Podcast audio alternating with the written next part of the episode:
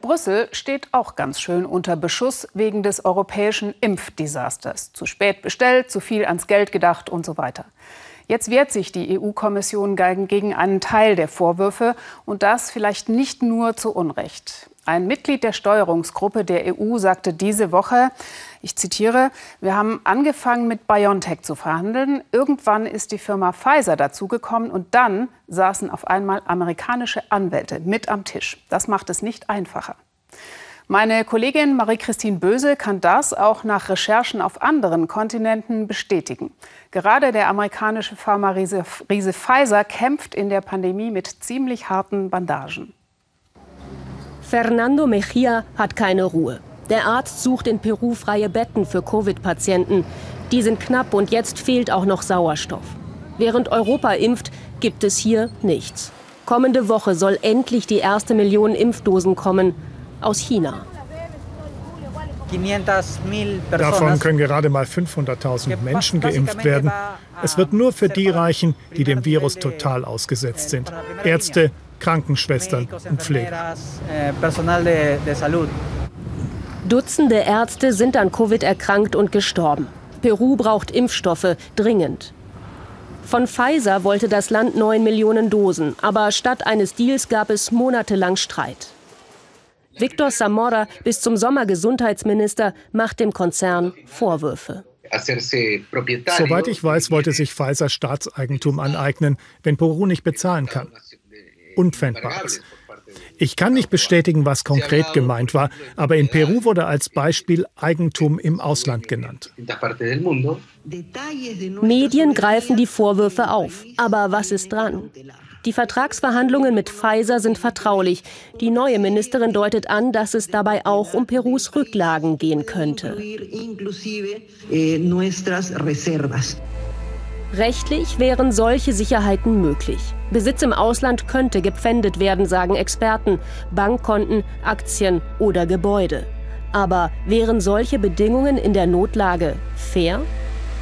Die Pharmaunternehmen können davon ausgehen, dass sie immer einen Vertragspartner finden werden. Also wenn Peru, wenn die per peruanische Regierung äh, nicht akzeptieren, diese Bedingungen nicht akzeptiert, können sie einen anderen Staat finden, die das auch dringend benötigt. Und so können sie sich diese harte Art von Verhandlungen leisten. Argentinien. Geimpft wird auch der Präsident mit dem russischen Sputnik V. Dabei hatte hier Pfizer seinen Impfstoff getestet. Statt Vorzugsbehandlung gibt es Streit um Haftungsfragen. Viele fürchten, dass Argentinien über den Tisch gezogen wird.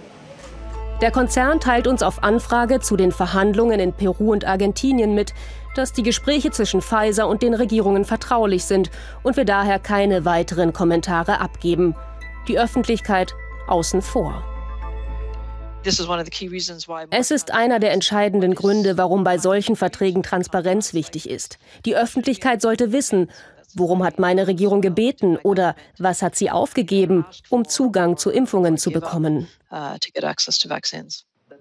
Auch viele EU-Parlamentarier fordern Klartext von der Kommission. Sie hat mit den Pharmafirmen verhandelt. Mit Pfizer soll sie um Haftungsfragen gestritten haben, letztlich um Risiken, Kosten. Über Konkretes herrscht Rätselraten. Zwei Verträge anderer Hersteller sind zwar öffentlich, aber an wichtigen Stellen geschwärzt. Kontrolle sei so fast unmöglich. Das nützt vor allem den Pharmafirmen bei den Verhandlungen, fürchten die Abgeordneten. Und Pfizers Vertrag fehlt komplett. Werden Sie die Verträge voll zugänglich machen? Ich betone, voll zugänglich. Wann wird das passieren? Warten wir auf die Unternehmen, dass sie das erlauben? Die Impfstoffe werden mit europäischen Geldern bezahlt. Damit sind wir als Europäisches Parlament dafür zuständig, nicht nur die Kommission, sondern auch die Verwendung dieser Gelder zu kontrollieren. Zurück nach Peru. Überraschend hat das Land jetzt doch noch einen Deal mit Pfizer gemacht. Was genau vereinbart wurde, bleibt geheim. Außer dass es um 20 Millionen Dosen geht. Die ersten sollen im März kommen. Der Ex-Minister bezweifelt, dass auf Augenhöhe verhandelt wurde. Dieses Unternehmen weiß genau, welches Land welche Möglichkeiten hat, welches Land zu welchem Preis und unter welchen Bedingungen kauft. Wer welche Klauseln akzeptiert hat.